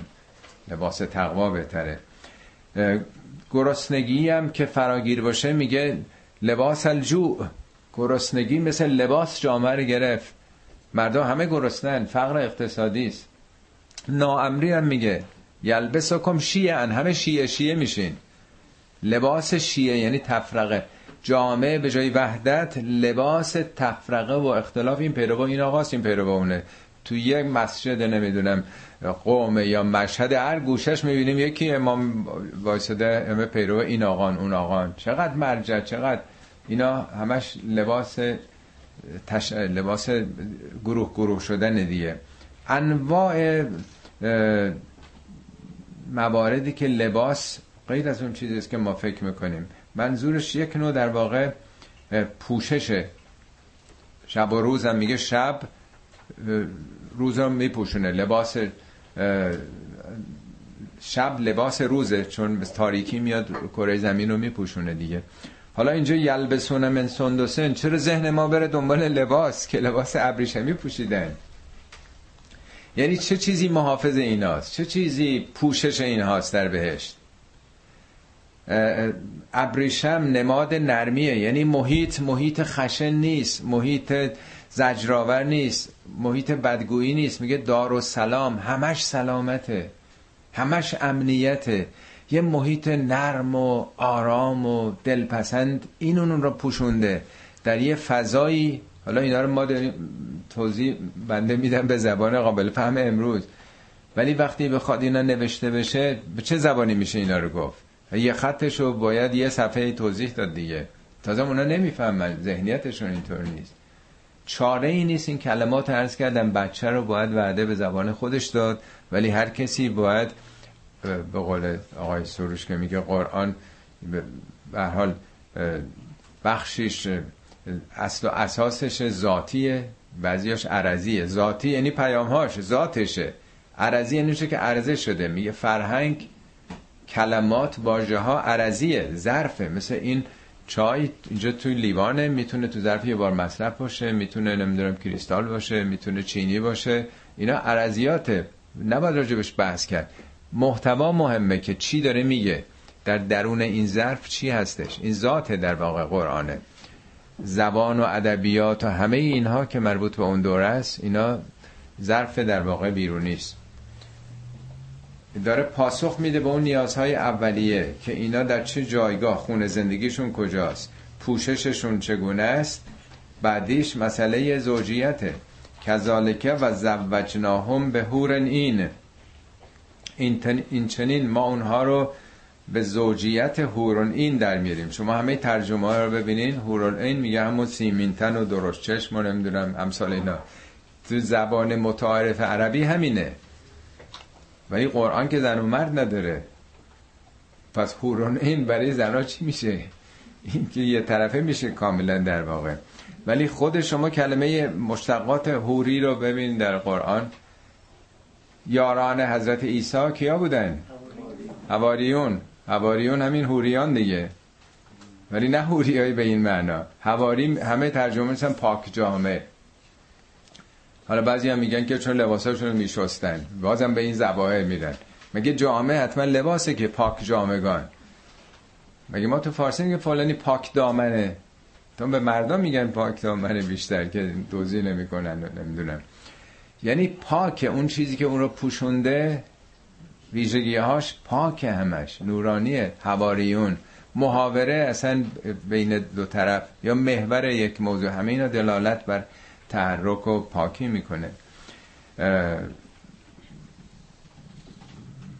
حتی آخرت هم میگه انه زن لن یهور. این تحول در واقع. حالا داستان مهمه خود هور که در واقع به معنای این تحرک و جریان داشتن این به معنای چشمه اومده مثل چشمه جاری اعمال انسان. سوره انسان رو خونده یادتون هست؟ میگه ان الابرار یشربون من کأس. ابرار از جامی دارن میجوشن می نوشن ان الابرار یشربون من کأس کان مزاجها کافورا از کجا این جامو دارن می نوشن عینا از چشمه ای دارن می جوشن یشرب بها المقربون. مقربون دارن از سرچشمه می نوشن بعد میگه این چشمه کجا اومده؟ یفجرون ها خودشون شکافتن این چشمه رو تو دنیا. چگونه؟ یطعمون الطعام. الله بهی مسکینن و یتیم. با کمک یتیمان. با اعمالشون دونه دونه تو سوره انسان بخونید توضیح میده. اینا تو دنیا این کارو می‌کردن. با این کاراشون کلنگ زدن چشمه ای رو احداث کردن که حالا در آخرت دارن از اون چشمه می نوشن مقربین سر چشمن ابرار دارن جام به جام از اون می نوشن اصلا نمیشه به گونه دیگه بیان کرد. منظور از آب چیه؟ منظور از چشمه چیه که اعمال انسان رو تشبیه به آب حیات می‌کنه برای آیندش دیگه چی از نیازها؟ یدعون فیها به کل فاکهت آمنین. در اونجا هر میوهی بخوان براشون با حالت آسود خاطری است فاکهه ظاهرا میوه است. چرا؟ برای اینکه نشاط آوره فکاهی یعنی چی؟ چیزی آدم فکاهت یعنی نشاط و خنده و راحتی دیگه. چیزی که میگن فکاهی تعریف کرد یا کشید فکاهیات در واقع فاکهه چون نشاط آوره. حالا ترجمه سادش میشه که هر میوهی بخوان یا هر چیزی که انسان رو شاد بکنه خورسند بکنه در نهایت امنیت در اختیارشونه. لا یذوقون فیها الموت. لا یذوقون فیها الموتت الا الموتت الاولى و وقاهم عذاب الجحیم. اینا مرگ دیگه نمیششن مگر همون مرگ نخستین؟ یعنی مرگی که در پایان دنیا بود انتقال پیدا کرده به این عالم دیگه مرگی نیست. و وقاهم عذاب الجحیم. وقایه یعنی نگه داشتن تقوام از اینه از اون عذاب جهیم خدا اینا رو نگه داشته. یعنی اینا رستن اینا نجات پیدا کردن. فضلا من ربک. این یه فضیلتی است از جانب پروردگار. فضل یعنی یه چیز اضافه. فضیلتی است ذالکه هو الفوز العظیم. این همون فوز عظیمه. فوز یعنی رسیدن به خط پایان. ارز کردم عربای چارده قرن قبل به اون سهاری سوزان به اون کبیرها مفازه می‌گفتن. چون جاده که نبود مثل کبیر خود ما کبیر لوت دشت کبیر. همینطوری که نمیشه رفت. اصلا جهت آدم نمی‌دونه. گم می‌کنه در اون هوای سوزان آبم نیست از گرما آدم فوت می‌کنه میمیره. چون خطرناک بود کسی اگه عبور می‌کرد از اون سهاری عربستان می‌رسید به اون مقصد می‌گفتن فازه از این بیابان پرخطر گذشته. پس فوز فلاح یعنی شکفته شدن شکوفان شدن ولی فوز یعنی رسیدن به خط پایان. یعنی این دوره سخت رو طی کردن. این خیلی فوز عظیمیه که آدم از همه این خطرات عبور بکنه و به یک به فردوس اعلا برسه. فانما یسرناه به لسان که لعلهم یتذکرون. خوب اینم باز کاملا نشون میده که ما این کلمات رو به زبان تو جاری کردیم. خوب دقت کنید. مگه در قرآن نگفته که ما ارسلنا من رسول الا به لسان قومهی؟ هر رسولی فرستادیم به چه زبانی؟ به لسان اون قوم. لسان معنا این نیست که اگه اینا انگلیسیان به زبان انگلیسی صحبت کرده اگه آلمانی خب که طبیعیه. طبیعیه که برای عربایی که عربی حرف بزنه. ولی لسان قوم یعنی فرهنگ اون قوم. تنها زبان به این معنا نیستش. حالا وقت نیستش که خدمتون عرض بکنم. لسان اون گویش نیست اون فرهنگ اون درک. این اصطلاح میگن که پدر و مادرها زبان بچه ها رو نمی‌فهمن یعنی چی؟ یا مثلا می‌گفتن شریعتی به زبان زمانه صحبت می‌کرد که انقدر مورد اقبال قرار گرفت. یک صدم اون اون آدمای مدعی دین هم مستمع نداشتن در مساجدشون در و مکانهای سخنرانی. چرا؟ برای اینکه به زبان زمانه حرف نمی‌زدن و نمی‌زنن. تو دنیای خودشونن. محاوره عادی با بقیه دارن ولی در 1400 سال قبل زندگی می‌کنن. این زبان زمانه نیست. پس پیامبران به زبان مردم زمانه با اون فرهنگ مجبورن با مردم سخن بگن. خب اون مردم چجوری می‌خواستن بفهمن؟ به اونا می‌گفتن دانلود بکنین چی میفهمیدن؟ دانلود به زبان عربی. بنابراین نباید فراموش بکنیم که این سخنان در واقع به زبان پیامبر نازل شده برای اینکه مخاطبینش بفهمن. همون اعراب بادیه این حرفا رو فهمیدن و منتقل کردن به نسل‌های بعدی تا به ما رسیده. فرتقب انهم مرتقبون. منتظر باش. اونا منتظرن. یعنی اول شروع شد با کسانی که انکار می‌کرده این حرفا رو. زوری نیست فشاری نیست. مرتقب یعنی مراقب بودن رقب, رقب گردنه. آدم وقتی گردن می‌کشه می‌خواد ببینه چه خبر شد دیگه نیست؟ مرتقبون کسانی که منتظرن. یعنی با زمان کار می‌کنن. عجله ندارن. فرتقب انه اونا منتظرن که تو این حرفا تموم بشه دوران تمام بشه بری و راحت بشن از شر. منتظر بودن که پیامبر از بین بره تو این جنگ ها اونا بذار منتظرن تو هم منتظر باش. ببینید که مشیت بالاخره به کجا می‌کشه. صدق الله العلی العظیم.